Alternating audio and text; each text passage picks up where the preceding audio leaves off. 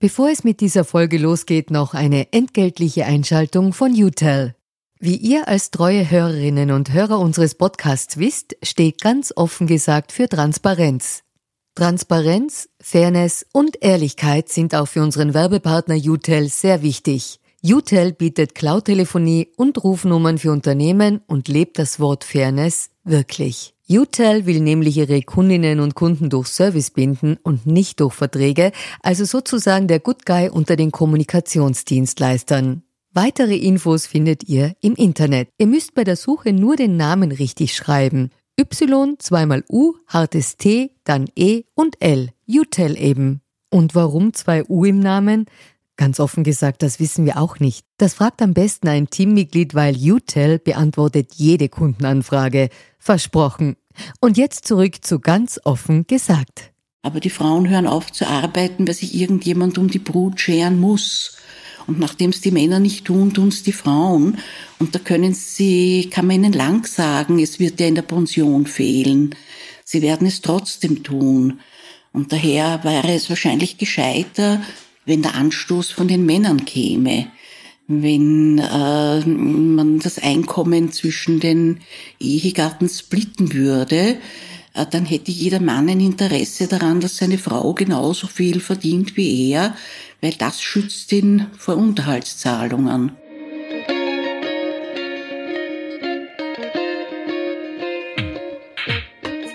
Herzlich willkommen bei Ganz offen gesagt. Mein Name ist Solmas Korsand und mein heutiger Gast ist Helene Klar. Sie ist seit über 40 Jahren Anwältin und gilt in Österreich als eine der berühmtesten Scheidungsanwältinnen des Landes. Mit ihr spreche ich über die romantische Verblödung von Frauen und wie sich diese später auf ihre Pension auswirkt, über Rattenkinder, die ihrer Mutter in den Rücken fallen und ich spreche mit ihr über ihren Vater, der als jüdischer Anwalt von den Nazis aus Österreich vertrieben wurde.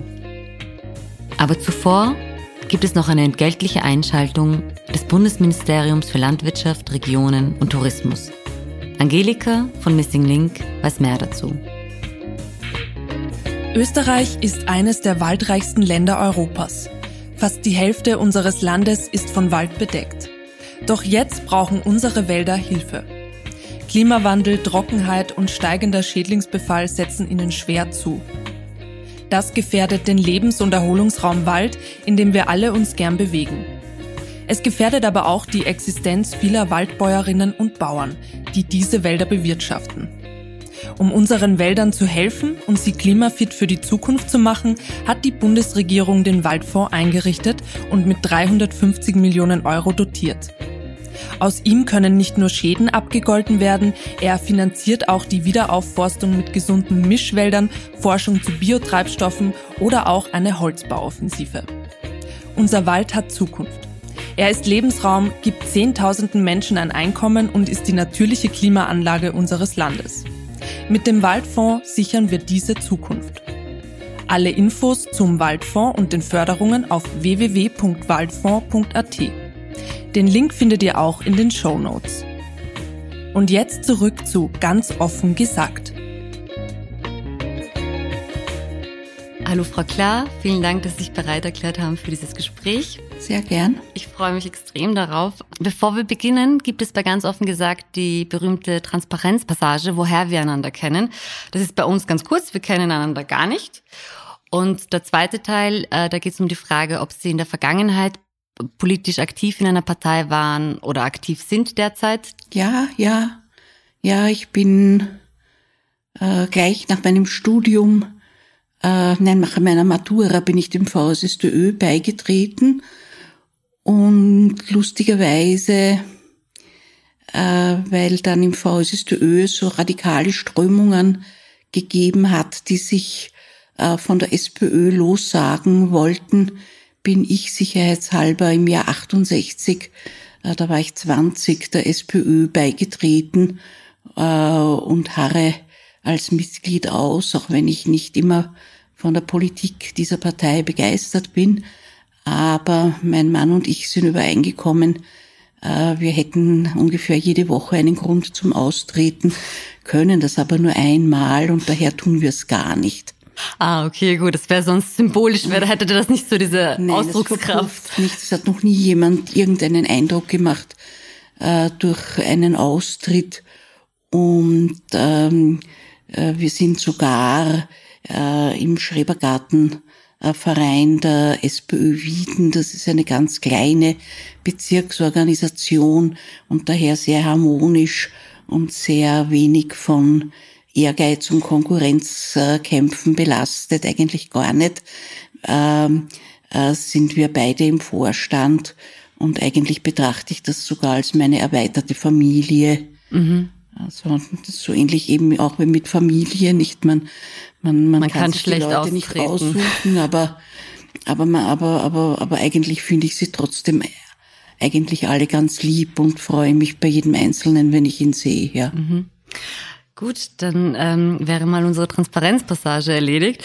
Ähm, ich muss zugeben, dass Sie eben auf meiner Liste an Wunschgesprächspartnern ganz oben gestanden sind, mhm. weil ich sehr viele Interviews und Porträts verfolgt habe. Und da hat es immer geheißen, äh, Sie sind Österreichs furchterregendste Scheidungsanwältin. Yeah. Und das hat mich unglaublich geärgert. Yeah.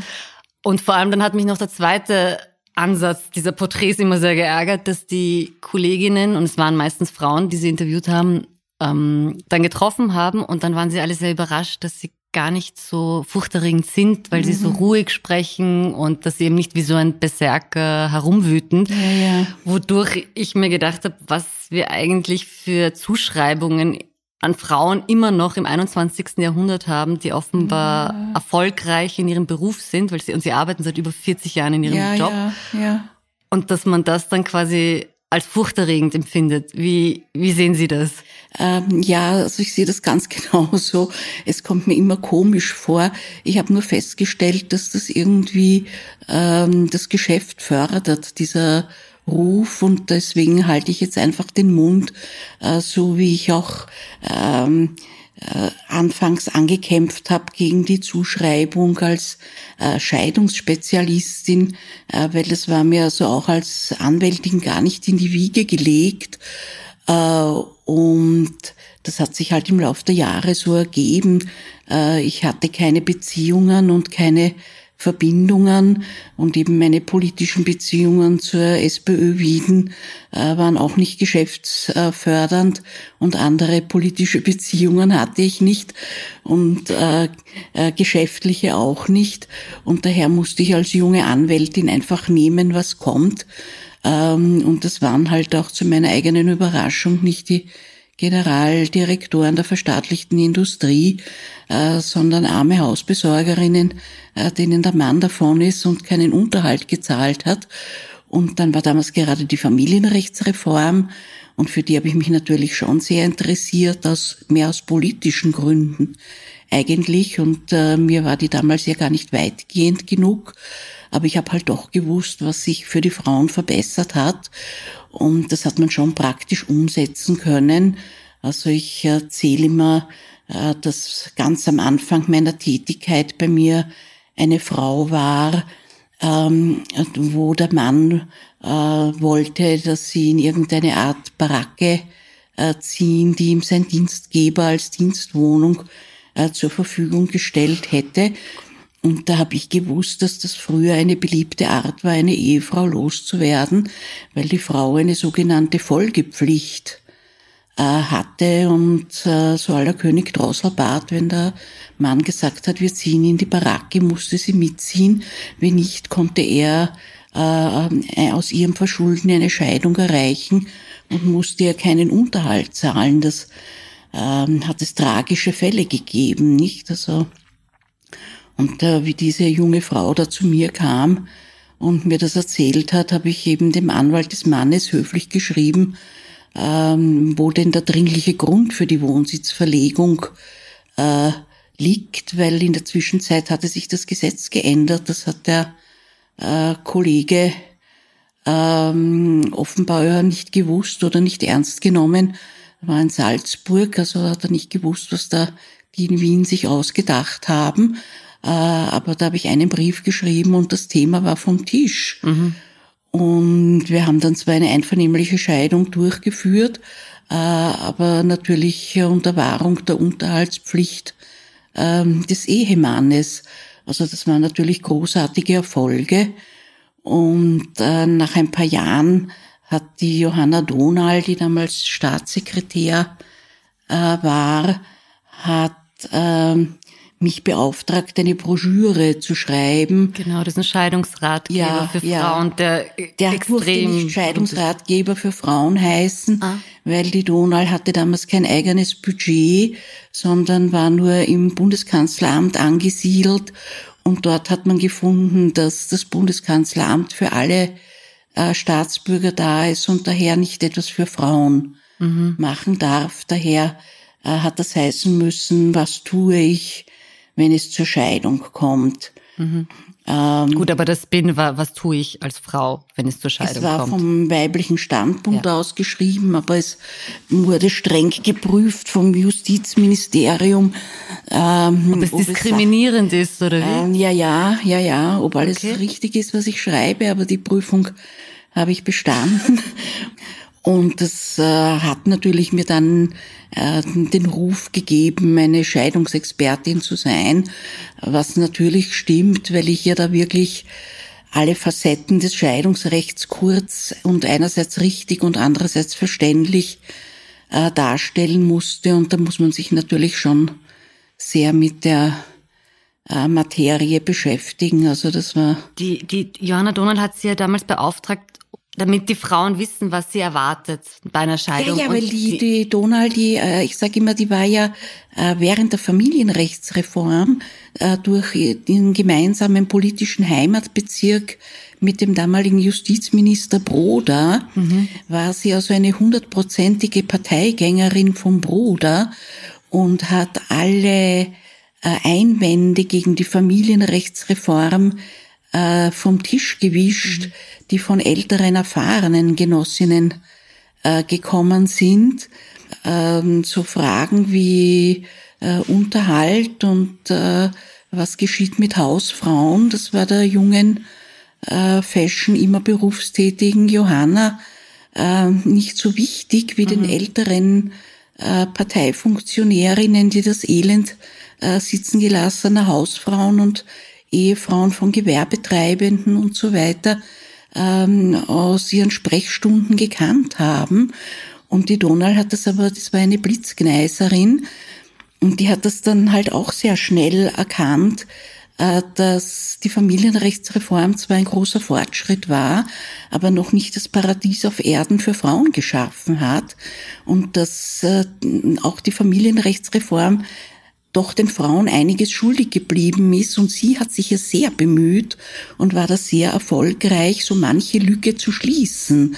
Aber im Jahr 76 war das ja noch nicht so ein ausgereiftes Werk, also da ist ja ganz vieles nachträglich passiert und durch die Initiativen von der Donald passiert und sie hat eindeutig mir den Auftrag gegeben, ich soll schreiben, was jetzt möglich ist, was früher nicht möglich war, eben, dass dieses patriarchalische Prinzip, der Mann ist das Haupt der Familie, dass das nicht mehr gilt und dass Hausarbeit nicht nur Frauensache ist und, äh, und so weiter und so fort. Das wollte sie natürlich schon unters Volk bringen. Das glauben ja viele Frauen bis heute nicht. Mhm. Ähm, dass äh, sie nicht allein zur Haushaltsführung verpflichtet sind.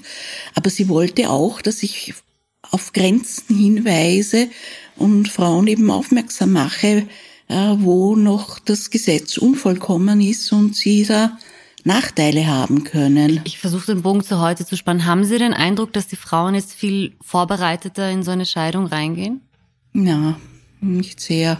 Also meine Vorstellung, dass alle meine Broschüre lesen werden und ich dann mit ihnen nur mehr die Feinheiten ihres Falles diskutieren muss, ähm, die hat sich leider nicht erfüllt. Das war so ein bisschen meine Vision, dass ich dann eben nicht mehr bei jeder Klientin anfangen muss bei Pontius und Pilatus, äh, sondern schon aufbauen kann auf einem Grundwissen. Mhm.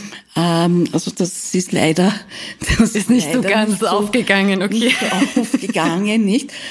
Ähm, aber, aber das war so wirklich so der Auftrag. Also einerseits die neuen Möglichkeiten, aber auch die Grenzen. Mhm. Und eben, es hat sich ganz vieles dann noch im Laufe der Jahre, äh, hat dann noch die Donau den Anstoß gegeben, ähm, da maßgebliche Verbesserungen noch nachträglich äh, anzubringen und äh, wie halt oft in solchen Dingen äh, die Krönung des Ganzen hat sie zwar persönlich, aber politisch nicht mehr erlebt, weil sie hat dann angestoßen eine Evaluierung nach 20 Jahren. Und die hat dann noch einmal zu einer äh, Novelle geführt, äh, die in Kraft getreten ist, dann zu einem Zeitpunkt, äh, wo die SPÖ dann im Herbst die Wahlen äh, verloren hat und wo dann äh, die äh, erste schwarz-blaue Regierung äh, gekommen ist, äh, wie also diese Novelle wie ein gefrorener Posthornton aus besseren Zeiten in Kraft getreten ist und das war eigentlich das letzte frauenfreundliche äh, Gesetz in Österreich.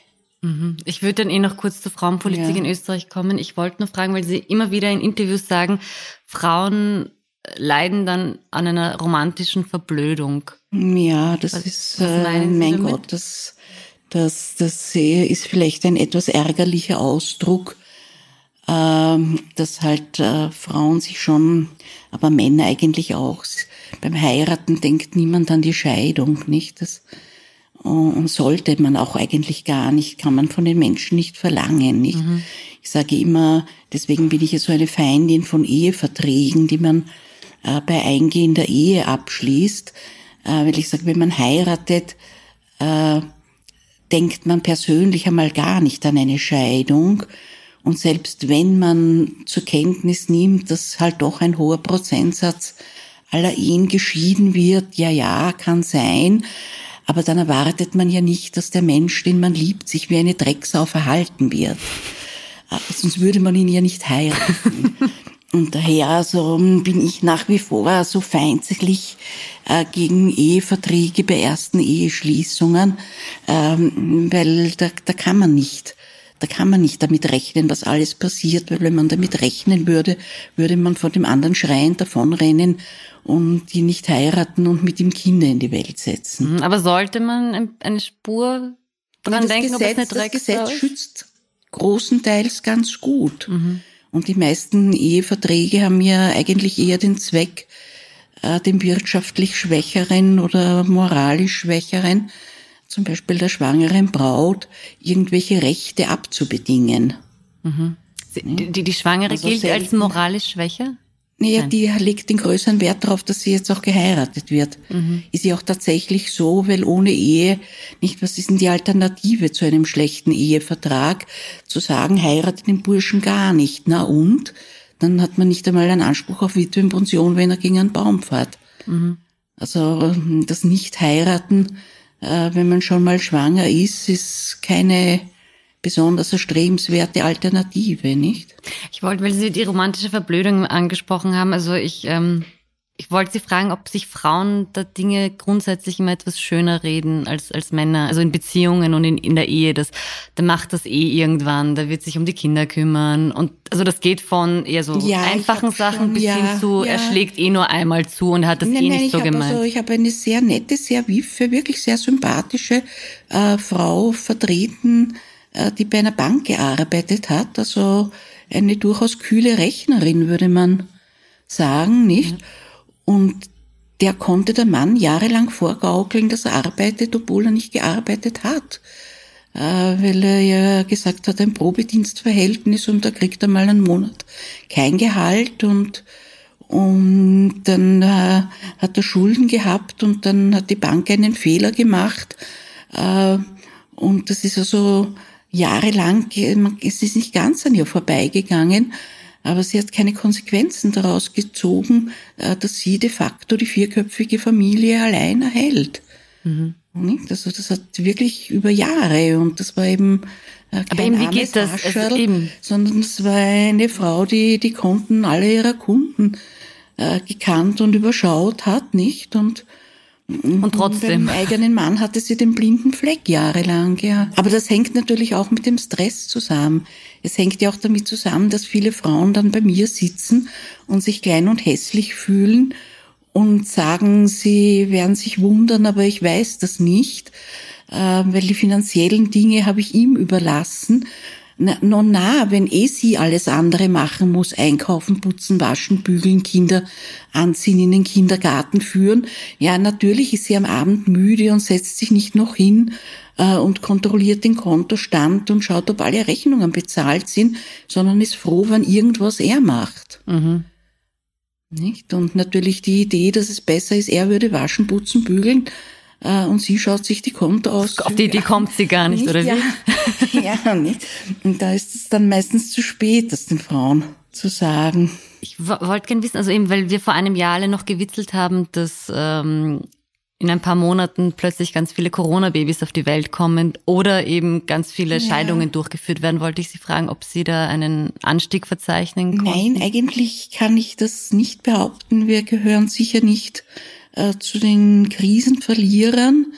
Ähm, also wir konnten keine staatliche Hilfe für nichts in Anspruch nehmen, weil wir weiterhin Miete und Gehälter äh, zahlen können. Im ersten Lockdown äh, hatten wir Homeoffice und äh, Kurzarbeit, aber seit Juni vorigen Jahres äh, ist eigentlich Business as usual. Mhm bei uns, es kommen ein bisschen weniger Leute in die Kanzlei. Mhm. Das muss man schon sagen. Aber die Klientinnen rennen Ihnen jetzt nicht die Tür ein? Ja, nein. Nein, es ist eher also etwas, was ich durchaus früher auch geschätzt hätte. Ähm, wenn jemand sich krank fühlt, sagt er ab. Mhm. Aber das, eben das, also diese Annahme, dass Corona die Leute, also weil, weil die Menschen dann ja, plötzlich auf engem, es, engem lese Raum es sind. in der Zeitung, äh, nicht, das war jetzt irgendwann im Profil, aber, aber die Leute leben gleich gut und gleich schlecht und vielleicht dort, wo sich der Druck steigert, ähm, und vielleicht wo jetzt Leute ja endgültig die Nase voll haben, äh, wird es ja gleichzeitig konterkariert äh, von der schlechteren Wirtschaftslage, mhm. weil äh, ja, doch die Ehe immer noch die billigste Form des Zusammenlebens ist und daher bietet sich das jetzt nicht so sehr an, äh, zwei Kurzarbeitsgehälter auseinander zu dividieren. Mhm. Aber wird es, also die Folgefrage, die ich da hätte, wäre, ob Scheidung zu einem Privileg wird für ökonomisch stabilere Menschen? Ist es immer gewesen. Mhm. Also da war wirklich in den 70er Jahren eine kurze Blüte, weil da hatten wir Vollbeschäftigung und eben die, der Schwung der Familienrechtsreform. Also da hatte ich schon viel junge Frauen, die ähm, einfach gefunden haben, es geht ihnen ohne Mann besser ähm, und äh, die da die Scheidung betrieben haben, äh, weil sie einen Job hatten und wenn sie keinen hatten, äh, konnten sie vielleicht in die Firma zurück, wo sie mal gearbeitet haben und wenn sie nur Teilzeit gearbeitet haben, hat der Chef danach gelächzt, dass sie ganztags kommen. Und wiederum der Mann hat für relativ billiges Geld eine andere Wohnung gekriegt. Ähm, also da, da waren, würde ich sagen, ja, von der Familienrechtsreform ähm, bis vielleicht Ende der 80er Jahre, ähm, wie halt alles sich in Österreich ein bisschen demokratisiert hat hat sich das auch mit den Scheidungen demokratisiert. Also man war aber grundsätzlich früher ein bisschen freier in dieser Entscheidung. Also eben aufgrund der ökonomischen Verhältnisse. Nach der Familienrechtsreform, ja. Äh, Sie, Sie vertreten ja unterschiedliche Milieus, also von der Friseurin mhm. bis zur ja, ja. Äh, Managerin.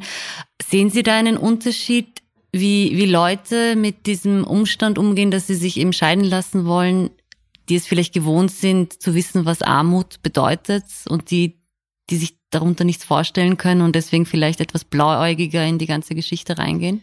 Also, dass ich immer wieder Klientinnen habe, denen ich vorrechne, dass sich das nicht ausgeht äh, mit einer Scheidung, äh, das kommt schon vor.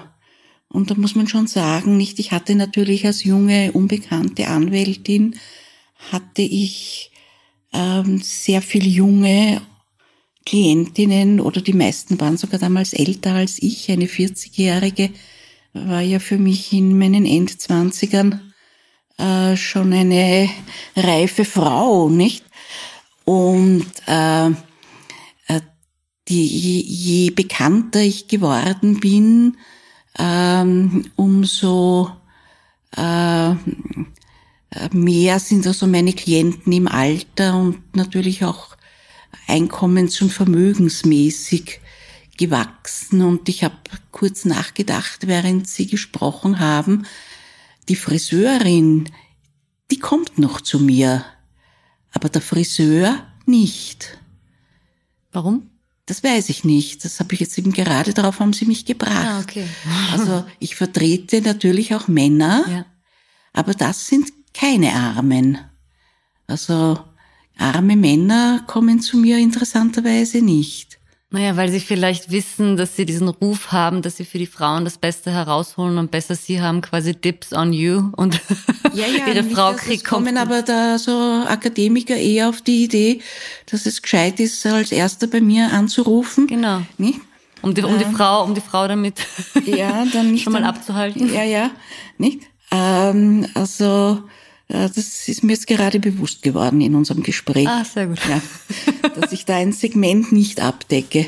Mhm. Ich habe immer gesagt, echte Machos kommen nicht zu mir. Das ähm, ist ja kein Fehler, nicht? Also, weil natürlich schon bei den Anwälten, sage ich immer, reguliert doch der Markt viel. Mhm. Also es finden sich dann schon immer die Na gut, die könnten sich ein bisschen eingeschüchtert fühlen. Also wenn man im, im Vorraum die feministischen Plakate von ihnen sieht, die, die mir sehr gut gefallen, könnte ja, aber das vielleicht sind weniger. auch relativ harmlose, nicht? Mhm. Da kann ein denkender Mann eigentlich schwer was dagegen haben, nicht? Ja, aber sie werden sich wundern, wie viel harmlose Dinge Leute tatsächlich ich wundere mich ja eh einschüchtern. gar nicht, aber die habe ich eh auf der Gegenseite und die habe ich auch lieber auf der Gegenseite. Ja.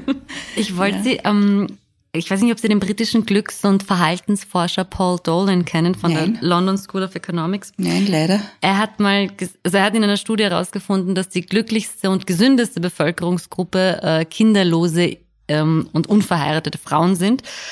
Und hat gemeint, also während Männer von einer Ehe in der Regel profitieren, also beispielsweise mehr Ja. Geld verdienen und, und auch länger leben, Ja.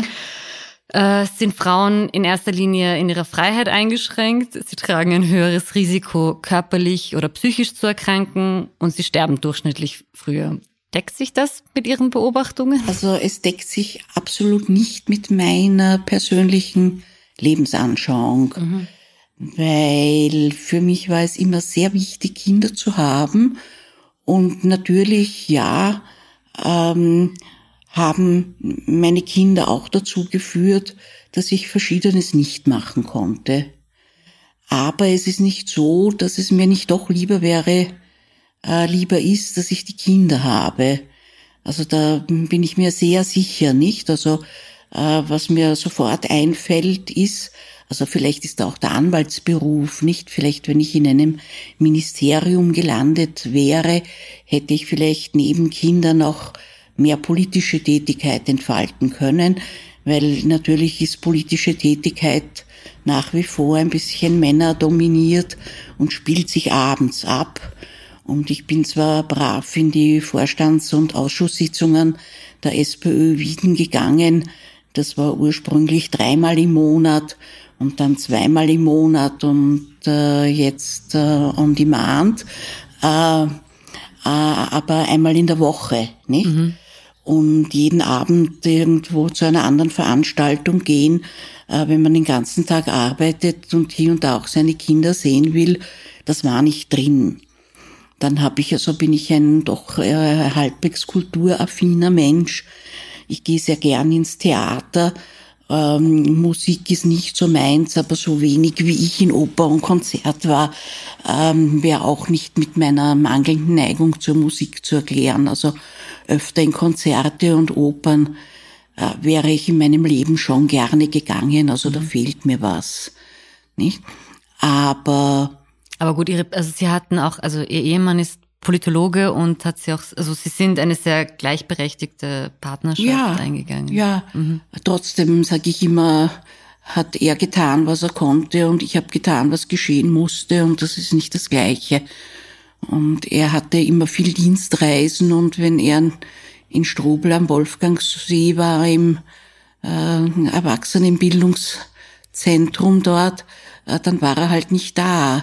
Und ich war da und äh, egal, ob ich Verhandlungen hatte, Klienten oder nicht, ich, es hat mir was einfallen müssen, wie die Bedürfnisse der Kinder also Sie sind äh, abgedeckt sind. Nicht? waren dann schon Sie, die dann Weil zum Zug gekommen ja, ich ist. war einfach ja. vor Ort, mhm. nicht? Also ich habe halt äh, einen Richter angefleht, dass er meine Verhandlung verlegt, weil äh, das Kind äh, Skikurs hatte und nicht mit Rucksack und Ski äh, 20 Minuten zur Schule gehen sollte als einziger.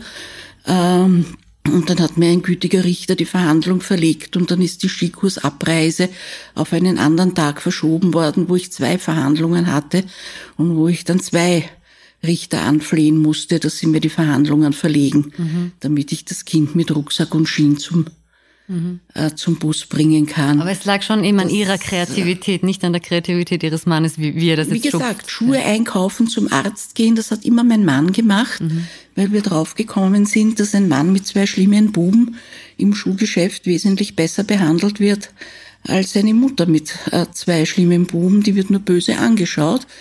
Äh, während meinem Mann sind alle Verkäuferinnen beigestanden äh, einen vom Ringelspiel zu kriegen, damit er Schuhe probiert. Und damals hatte das Schuhgeschäft noch ein Ringelspiel. Das haben sie jetzt, glaube ich, ab aufgegeben, ja. Und die sind ihm dann Arzt, tatsächlich zur Seite gestanden, weil sie sich gedacht ja, haben, der ja, arme der arme Vater. Mann, ja, okay. ja. Mhm. Und auch beim Arzt, nicht während ich nur böse angeschaut worden bin, äh, haben fremde Frauen meinem Mann geholfen, das Kind anziehen. Und in der Bäckerei, wenn er mit Kind gekommen ist, Brot holen, äh, hat man ihm das Brot und die Semmeln und Kipfeln äh, liebevoll in ein Sackerl gegeben und über die Pudel gereicht. Und mir hat die gleiche Verkäuferin das Sackerl und meine Einkäufe auf die Pudel geknallt. Und ich musste es mir selber einräumen. Und das haben wir alles aus der Erfahrung gelernt. Und da war mein Mann äh, schon willig und kooperativ. Mhm. Er ist auch in den Supermarkt gegangen und äh, hat eine Kassierin bezirzt, äh, die unserem äh, besonders lebhaften Erstgeborenen erlaubt hat, in die Kasse zu schauen. Nie hat es mir eine Kassiererin angeboten. Also ich bin, wie gesagt, immer nur streng angeschaut worden, wenn das Kind gezappelt hat oder schon gehen wollte oder irgendwie umgerührt hat im Geschäft. Haben, haben Sie den Eindruck, das hat sich verändert? Wahrscheinlich nicht, nein. Sie sehen ja jetzt viele Väter, eher outdoors mit den Kindern und im Supermarkt und da fange ich dann so Sprachfetzen auf, wenn ich dann höre, dass das äh, schon gelangweilte Kind äh, zum Vater, der auf der Liste nachschaut, sagt, haben wir jetzt schon alle von Mamis Wünschen erfüllt. Wow. Mhm. Also der Wocheneinkauf sind Mamis Wünsche. Mhm, mhm. also ich glaube, so viel bewegt hat sich noch nicht, Hat nein. Sich da nicht, also ja. ich muss auch zugeben, dass ich immer den Eindruck gewonnen habe, auch dass besonders bei sehr feministischen Frauen, äh, in dem Moment, wo es irgendwie um das Thema Beziehung, Ehe und Kinder geht, dass sie dann sehr schnell in so traditionelle Rollenmuster zurückfallen. Nein, das sind eher die Männer. Die Männer? Das sind eher die Männer, die in die traditionellen Rollenmuster zurückfallen. Mhm. Also ich zitiere immer gerne die Elfie Hammerl, die ja da im Profil regelmäßig ja, schreibt. Äh, das am besten immer beschreibt. Und die hat schon vor Jahrzehnten mal geschrieben, äh, solange für eine Mahlzeit ein Viertel Kilo Karotten erforderlich waren, stand das junge Paar in der Küche und hat sie gemeinsam geputzt. Seit man für eine Mahlzeit ein Kilo Karotten braucht, putzt die Frau sie alleine. Mhm. Also es, es gibt äh, äh, insofern, also hat er ihr Glücksforscher möglicherweise recht, nicht? Es gibt äh, auch das progressive Lebensmodell schnell ins Traditionelle, wenn Kinder kommen. Es gibt nur in meinen Augen äh, keinen Grund äh, für eine Frau, sich nicht äh, einen Kinderwunsch zu verwirklichen. Also die, ich finde es ungerecht und das ist sicher auch bei mir eine Triebfeder meiner Tätigkeit.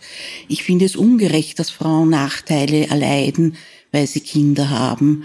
Also ich finde mich nicht damit ab. Und ja, die Frauen haben Nachteile davon, dass sie Kinder haben, von den fehlenden Pensionszeiten und Arbeitsmöglichkeiten und dem ausgelaugt werden zwischen den häuslichen Verpflichtungen, aus denen sich der junge Vater zurückzieht, weil er ja jetzt äh, Überstunden machen muss, um äh, das Familienbudget im Lot zu halten.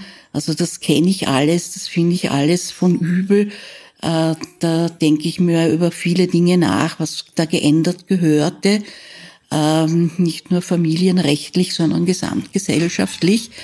Ähm, aber es ist alles kein Grund, den Frauen zu empfehlen, keine Kinder zu kriegen. Das ist, that's the wrong way, mhm. um, um das dem Herrn Professor auf Englisch auszurichten.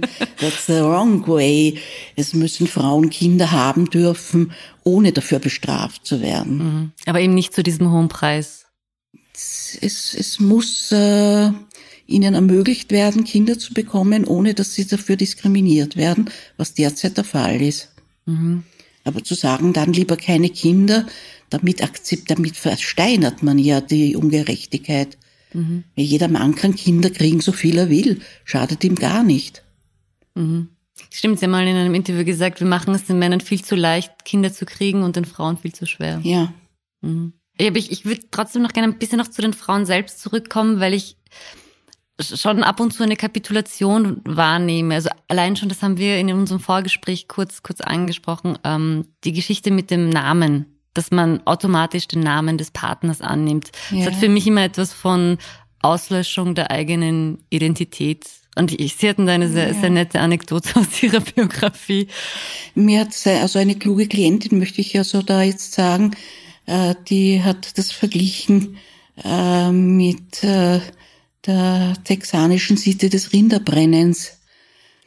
Das hat mir eigentlich auch sehr gut gefallen. Die war noch dazu, das waren gebürtige Ungarn, also 56er Ungarn. Und die hat mir gesagt, dass in Ungarn verliert die Frau auch den Vornamen. Oh also Gott. da ist sie auch die, ja, die Frau vor, na, Zu- und Vorname des Mannes. Mhm. Ja. Also sie ist Eigentum und sie ist also wie ja. vollkommen gebrandmarkt als ja, ja. Besitz. Ja, ja, nicht? Also das, äh, na, dass äh, ich eigentlich meinen Mädchennamen immer beibehalten wollte ähm, und nicht eingesehen habe, warum ich eben so einen wichtigen Teil meiner Identität aufgeben soll, da ich es, und da kam eben zum Beispiel, das war, das kann ich mich erinnern, da habe ich getroffen die von mir ansonsten sehr geschätzte Abgeordnete Erika Seda, die eben im Verhandlungskomitee, also im Justizausschuss äh, der SPÖ war, ähm, und die kam irgendwann einmal zu einer Veranstaltung und hat mir sehr zufrieden gesagt, heute haben wir uns mit der ÖVP geeinigt über die Familienrechtsreform. Der letzte Punkt war das Namensrecht. Und ähm, jetzt haben wir uns geeinigt, man kann den Namen des Mannes oder der Frau annehmen oder einen Doppelnamen. Da wollten wir, dass man sich's aussuchen kann. Äh, die ÖVP hat darauf bestanden, den Namen des Mannes zuerst. Ist auch wurscht. Mhm. Und ich bin dort gestanden wie ein begossener Pudel. Das war gerade bevor ich noch verheiratet war und habe mir gedacht, was habt ihr mir angetan? Weil ich wollte natürlich nicht einen Doppelnamen mit dem Namen meines Mannes zuerst, äh, weil da war ich gerade, habe ich die Anwaltsprüfung gemacht und wollte mich eintragen lassen als Anwalt. Und da wollte ich natürlich den Namen ähm, meines Vaters als ersten Namen führen, weil mich ja sonst kein Mensch äh, gefunden hätte im Telefonbuch oder im Anwaltsverzeichnis. Schaut ja niemand unter Dvorak, wenn er, wenn er den Dr. Klar äh, sucht, nicht wenn er sucht den Dr. Bernhard Klar und dort steht äh, Dr. Helene Klar und die gleiche Adresse, äh, kommt er vielleicht auf die Idee, das könnte die Tochter sein mhm. und kommt zu mir aber unter Dvorak hätte mich niemand gesucht und gefunden.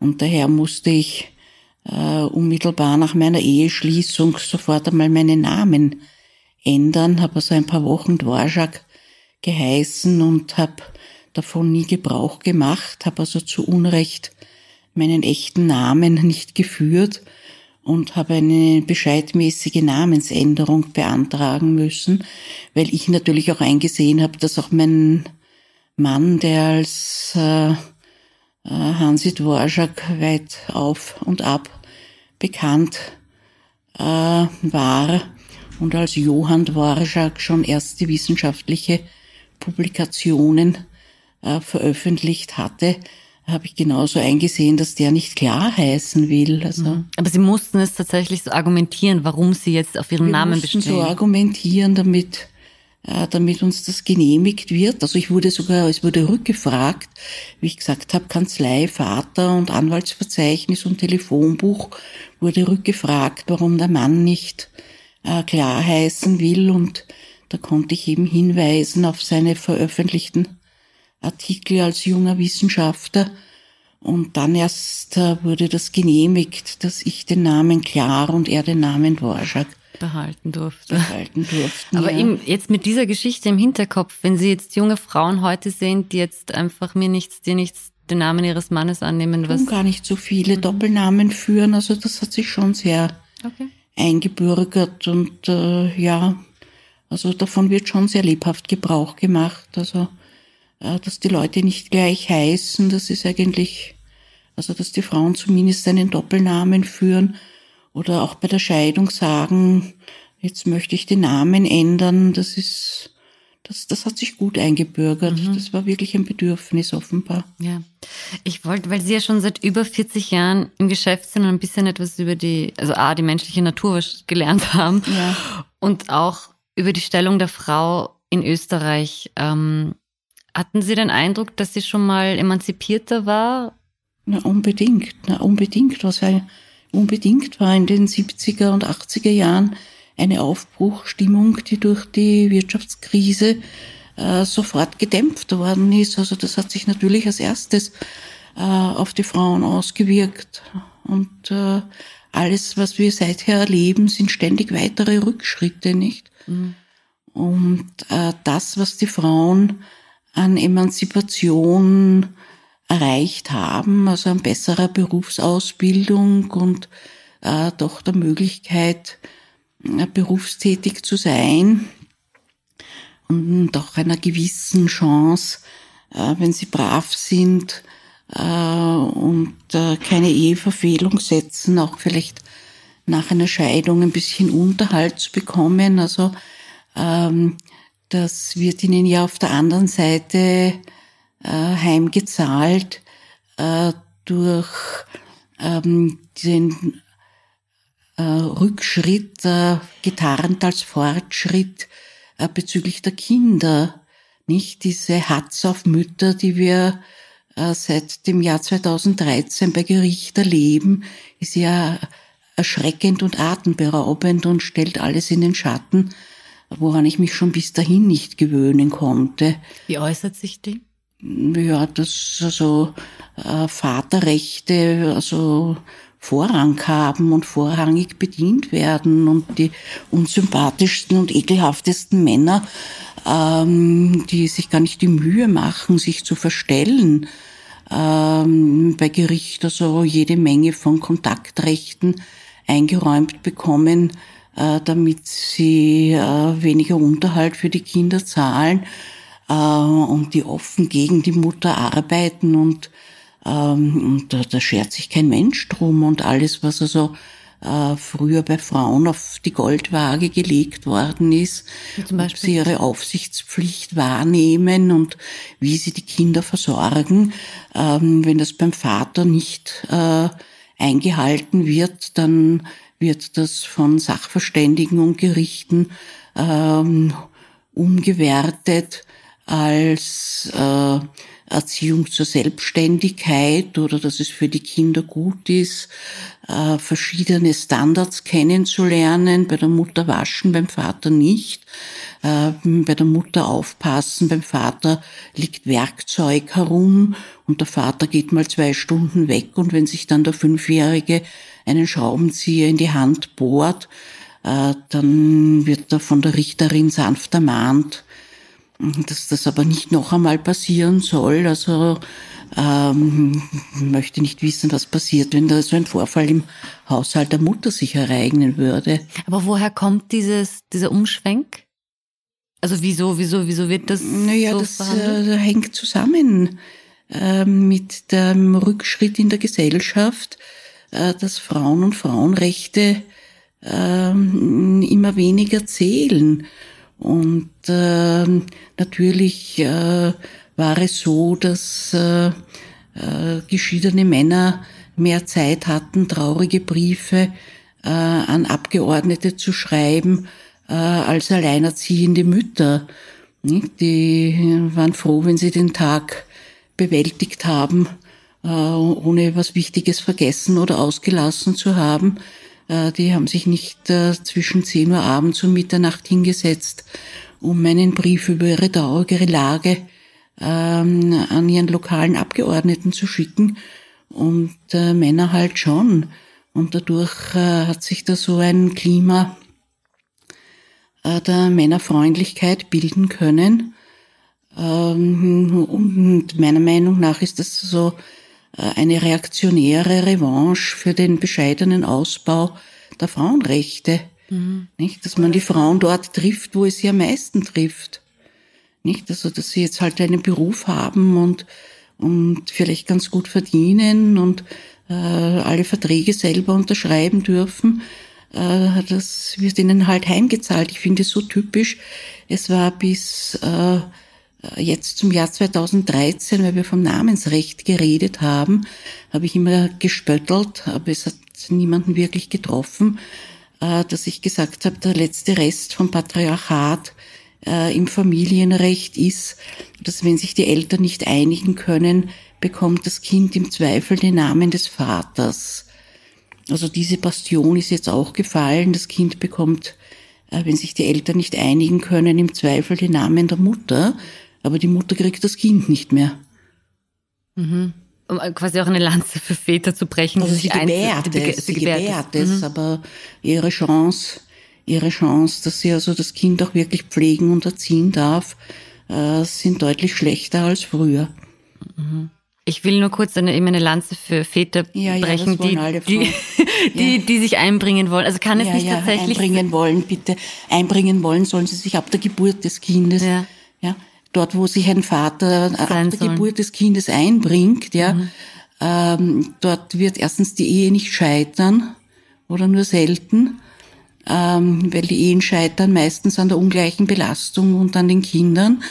Ähm, und zweitens, wenn die Ehe doch scheitert, werden sich das die Kinder nicht gefallen lassen, dass sie den Vater nicht mehr sehen dürfen, äh, wenn er derjenige ist, der abends Geschichten erzählt, vorliest, besser kocht. Mhm. Ja, da werden die bösen, habgierigen Mütter, die den Männern die Kinder vorenthalten, keine Chance haben. Mhm. Ja, äh, die Probleme entstehen dort. Die Väter wollen sich immer erst einbringen, wenn die Ehe schon geschieden ist. Dann wollen sie sich plötzlich einbringen. Äh, jetzt noch dazu vor der Folie, äh, dass dadurch weniger Kindesunterhalt zahlen müssen. Und außerdem natürlich mit, wie tue ich der Alten am meisten an. Mhm. Also dann tatsächlich. Und natürlich unter Ausnützung, unter Ausnützung ihrer finanziellen und ökonomischen Übermacht, nicht?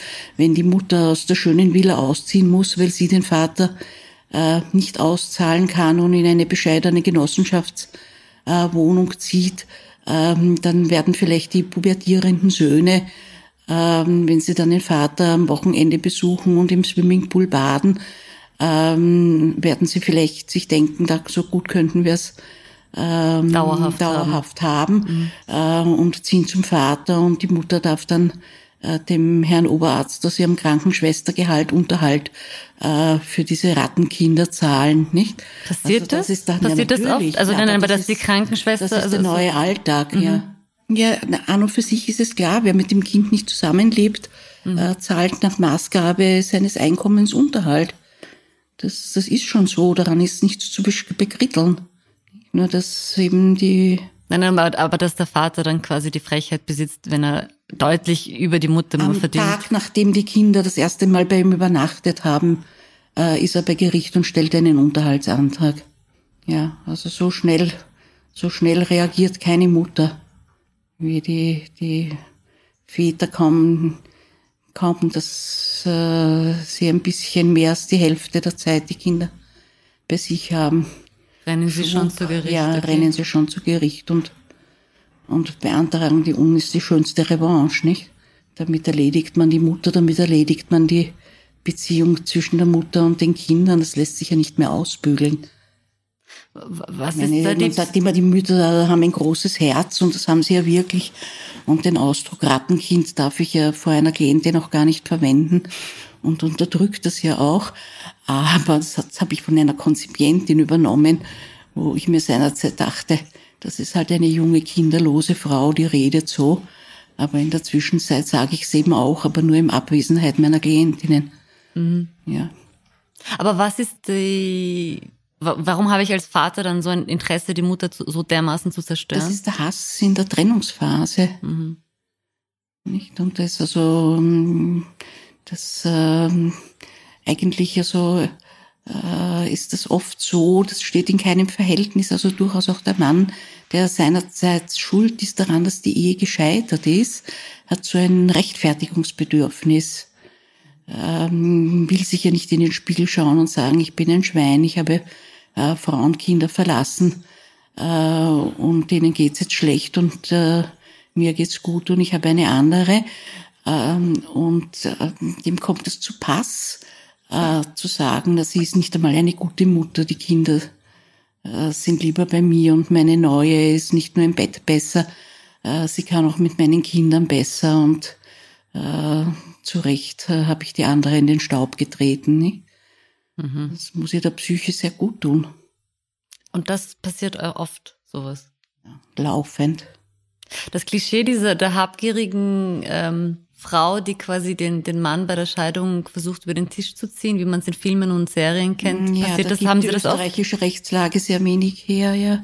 Also es gibt natürlich schon auch Frauen, die das versuchen, aber erstens haben die keine guten Chancen und zweitens ist das so ein bisschen wie mit den Machos, die kommen eher nicht zu mir, also die, denen bin ich nicht sympathisch, sie mir auch nicht. Und meistens nach einem Gespräch scheiden wir, scheiden wir kühl voneinander und ich sehe sie nicht wieder. Und ich bin auch recht froh, weil ähm, unsere Gesetze sind grosso modo doch dem partnerschaftlichen Gedanken verpflichtet äh, und aus dem Gesetz selber lässt sich nicht ableiten, dass einer den anderen über den Tisch zieht. Also die Ungerechtigkeiten ergeben sich nicht so sehr aus der Rechtslage als aus der gesellschaftlichen Situation, eben der äh, fehlenden äh, Berufspraxis, Berufstätigkeit, äh, Pensionszeiten, ähm, der Frauen, nicht? Ähm, dem kann dieses partnerschaftliche Gesetz nicht begegnen. Es passt nicht für diese, äh, nicht das Gesetz war hier vielleicht zu optimistisch und hat die volle Gleichberechtigung der Frauen äh, zu sehr antizipiert. Ließe sich da ähm, juristisch nachbessern? Ja, äh, ja, natürlich, ja. Also, also, also Gesetz, das, ja. ja, ja. Wie, wie, wie zum Beispiel? Was könnte man zum ja, Beispiel im, im Ich bin eigentlich zu dem Schluss gekommen, wo also viele äh, Feministinnen äh, die Augen rollen und die Hände über dem Kopf zusammenschlagen. Ähm, ich äh, wäre dafür, dass man äh, Unterhaltsansprüche nicht schwächt, sondern verstärkt.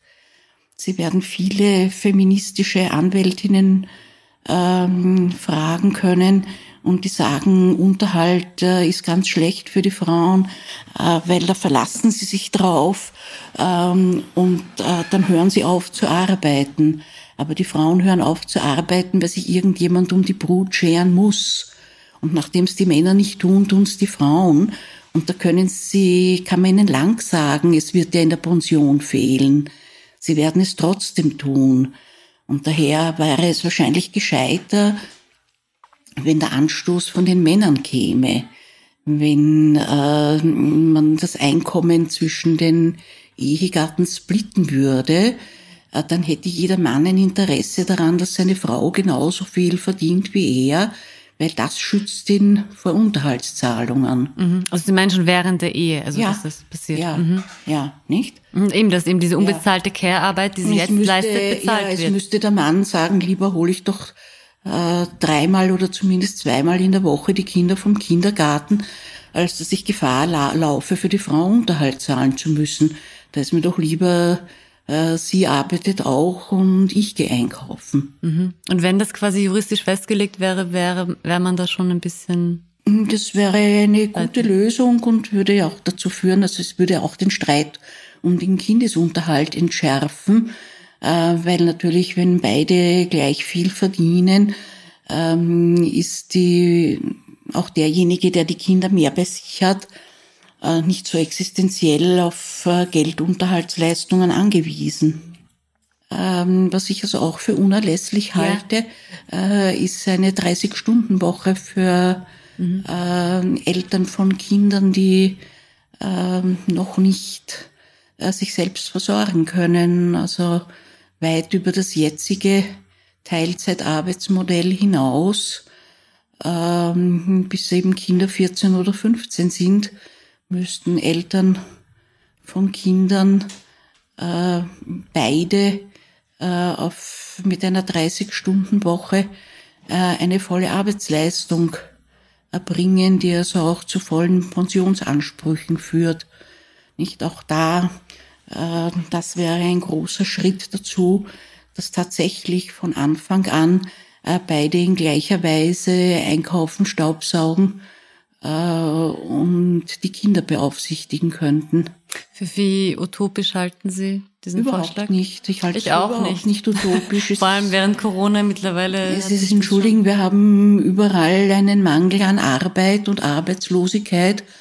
Ähm, und äh, man müsste mal damit anfangen, die Arbeit gerecht zu verteilen. Dann würde sich vieles von selber lösen. denke ich auch. Es gäbe auch weniger Scheidungen, nicht? Mhm. Weil es ist, es ist äh, nahezu unmöglich, dass beide 40 Stunden arbeiten. Weiß Gott, wie lange Anmarschwege zu ihren Arbeitsplätzen haben äh, und dann noch äh, gesund kochen, äh, Sport betreiben, Sex haben, äh, einen gedanklichen Austausch haben. Es geht sich nicht aus. Den Tag um ein paar Stunden verlängern äh, wird nicht gehen. das ist das Utopische eigentlich. Also ja, das wäre das Utopische. Also kann man nur die Arbeitslast verringern. Ja. Sie sind ja 1948 in Ja. Wien geboren. Ihr Vater war auch Rechtsanwalt Ja. und er war Jude. Ja, Das heißt, es ist 1938 hatte er ein Berufsverbot, Berufsverbot ja. Mhm. von den Nazis und konnte Gott sei Dank danach nach England und Amerika fliehen. Was ich mich, also ich, ich hat mich interessiert jetzt, ob Sie ihn je gefragt haben, wie er sich in diesem Land gefühlt hat, das ihn damals vertrieben hat. das musste ich ihn gar nicht fragen. Das äh, habe ich nach jeder Begegnung äh, mit einem Nazi, und die hatte er häufig, äh, am Mittagstisch miterlebt. Seine Mischung aus Wut und Verzweiflung. Ähm, also das, das war unübersehbar, das hat meine Kindheit geprägt. Weil er ist ja zurückgekommen, nachdem der Justizminister Josef Gerö gesagt hat, Ja, wir, hätten ja. gern die jüdischen Anwälte ja, wieder. Mein Vater hat es also in Amerika ähm, zwar nicht gerade zu Reichtum gebracht, äh, immerhin zum Lohnbuchhalter in einer großen Forschungseinrichtung, aber natürlich war er mit Leib und Seele Anwalt und meine Mutter war in Wien und sie haben lange korrespondiert nach dem Krieg. Meine Mutter konnte sich einfach nicht entschließen, ähm, Österreich zu verlassen oder ihre Eltern zu verlassen äh, und ihm zu folgen. Und daher hat er sich, äh, und er, glaube ich, wäre trotzdem nicht gekommen ohne irgendein äußeres Zeichen äh, von Österreich. Und das kam dann aber eben nicht äh, zum Beispiel von der Sozialistischen Partei, der ja auch mein Vater seit dem Jahr 19 als 15-Jähriger angehört hat, sondern das kam von dem parteifreien Justizminister Gerö. Mein Vater ist dann auch nie mehr der SPÖ beigetreten, er ist auch nie eingeladen worden, äh, war aber trotzdem überzeugter Sozialist. Also ich habe schon da auch diese Prägung ähm, von zu Hause mitbekommen. Ähm, und so kam er 1947 wieder nach Österreich ähm, und hat immer gesagt, er hat in Amerika gelernt, was ein freies Land ist. Und er äh, hat also äh, sehr gerne und öffentlich Streit gesucht, äh, wenn antisemitische Bemerkungen äh, gefallen sind. Ähm, aber es hat ihn nicht kalt gelassen. Mhm. Also es sind hat es bereut, Auseinandersetzungen. Naja, er war schon lieber Rechtsanwalt wieder in Wien und er äh, war auch gern mit meiner Mutter verheiratet und er, er hat auch mich sehr, sehr gern gehabt. Also auch daraus hat er eigentlich kein Hehl gemacht. Ähm, nein, er, aber er hat schon sich manchmal überlegt und hat mir schon auch gesagt, äh, wie gut es mir in Amerika gehen würde und wie gut es mir in Amerika gefallen würde und dass ich in Amerika viel eher die Chance hätte, ein nice Jewish Boy kennenzulernen, mhm. was mir ja tatsächlich in Österreich nicht gelungen ist, ja. Aber hatten Sie damals, weil Sie sind ja eben selbst, also in den 50ern, 60ern aufgewachsen, ähm, wie, wie war das für Sie als Tochter eines Juden unter Nazis, unter Nachkommen von Nazis, von ja, Nazis unterrichtet zu werden? Schrecklich. Schrecklich war das. Schrecklich war das. Man muss doch nur irgendwo kratzen und es kommt der Antisemitismus zum Ausdruck und als Kind ist man ja da vollkommen hilflos und, und weiß nicht, wie man reagieren soll. Und die Aggressivität meines Vaters, der sich da auf jeden gestürzt hat, das äh, hatte ich ja nicht und habe ich mir auch so äh, langsam erst so angewöhnt, dass ich da reagiere und nicht peinlich berührt schweige oder das Thema wechsle, Dazu muss ich mich ja bis heute zwingen. Ich meine, das ist ein bisschen besser geworden, aber äh, in den 50er und 60er Jahren, na, entsetzlich. Mhm. Haben Sie da, also haben Sie sich manchmal gewünscht, dass Sie, dass Sie in Amerika aufgewachsen wären, also, oder gelebt hätten? Auf die Idee bin ich nicht gekommen. Wir waren halt einfach nicht ah. in Amerika, wir waren halt einfach da. Nicht? Aber ähm, also diese Brüchigkeit sozusagen des Bodens, auf dem man steht, das hat mir schon sehr zu schaffen gemacht. Nicht? Und es hat äh, mir wirklich auch die Partnerwahl sehr erschwert.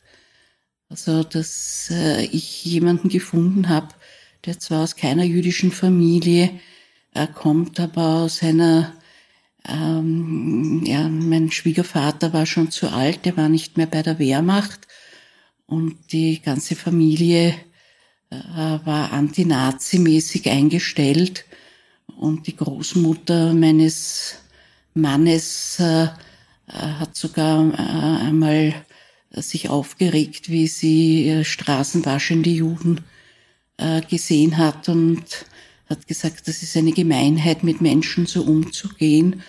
Und was mein Mann daraus gelernt hat und immer sagt, ist, dass die keineswegs verhaftet wurde, damals im Jahr 38. Also es hätte auch in Österreich eine andere Möglichkeit gegeben, äh, wenn mehr Leute wie seine Großmutter Anstoß genommen hätten und nicht feig sind dabei gestanden wären, ähm, hätten das die Nazis mit ihrem Seismographen auf dem gesunden Volksempfinden schon wahrgenommen. Aber das gesunde Volksempfinden war eben anders. Hat es sich verändert? Ich glaube nicht. Schauen Sie sich an, was jetzt mit den Flüchtlingen passiert. Die Geschichte wiederholt sich nicht gleich. Aber sie wiederholt sich. Ja. Und dass unser Innenminister am Vormittag äh, Lippenbekenntnisse am Holocaust-Gedenktag äh, ablegt und in der gleichen Nacht äh, Kinder deportieren lässt, äh, hat für mich Symbolkraft. Ich möchte ehrlich gesagt noch nicht, noch nicht enden. Noch geben Sie mir noch eine Frage und dann, wir dürfen auch ab und zu überziehen, das ist kein Problem. Ähm, Sie haben ja immer wieder erwähnt, dass Sie jetzt zwei Söhne haben. Ja. Und ich glaube, die sind beide verheiratet? Eines verheiratet, Eines verheiratet. ja. Hätten Sie ihm einen anderen, also ich weiß nicht, ob sie ihn irgendwie beratschlagt haben, bevor er in die Ehe eingegangen ist, aber wenn sie eine Tochter gehabt hätten, würden sie dem der anderen andere Ratschläge geben als ihrem Sohn? Ich glaube nicht. Mhm. Ich habe äh, auch meinem Sohn keine Ratschläge geben dürfen und genauso wenig hätte ich einer Tochter Ratschläge geben dürfen und eigentlich äh, ja, bin ich hier jetzt auch bei seit äh, hm, bald 45 Jahren verheiratet, 43,5 oder so ähnlich äh, und kann nichts Schlechtes darüber sagen. Also ich hätte sicher meinen, keinem meiner Kinder von einer Ehe abgeraten. Vielen, vielen Dank, Frau Klar, für das spannende Gespräch. Ich habe mich wirklich sehr, sehr gefreut und ich hoffe, unseren Zuhörern ging es ähnlich. Dankeschön. Vielen, vielen Dank. Das war's wieder mit ganz offen gesagt. Vielen Dank fürs Zuhören. Wenn euch die Folge gefallen hat, bewertet uns doch mit 5 Sternen auf euren Podcast-Apps. Merci und auf bald.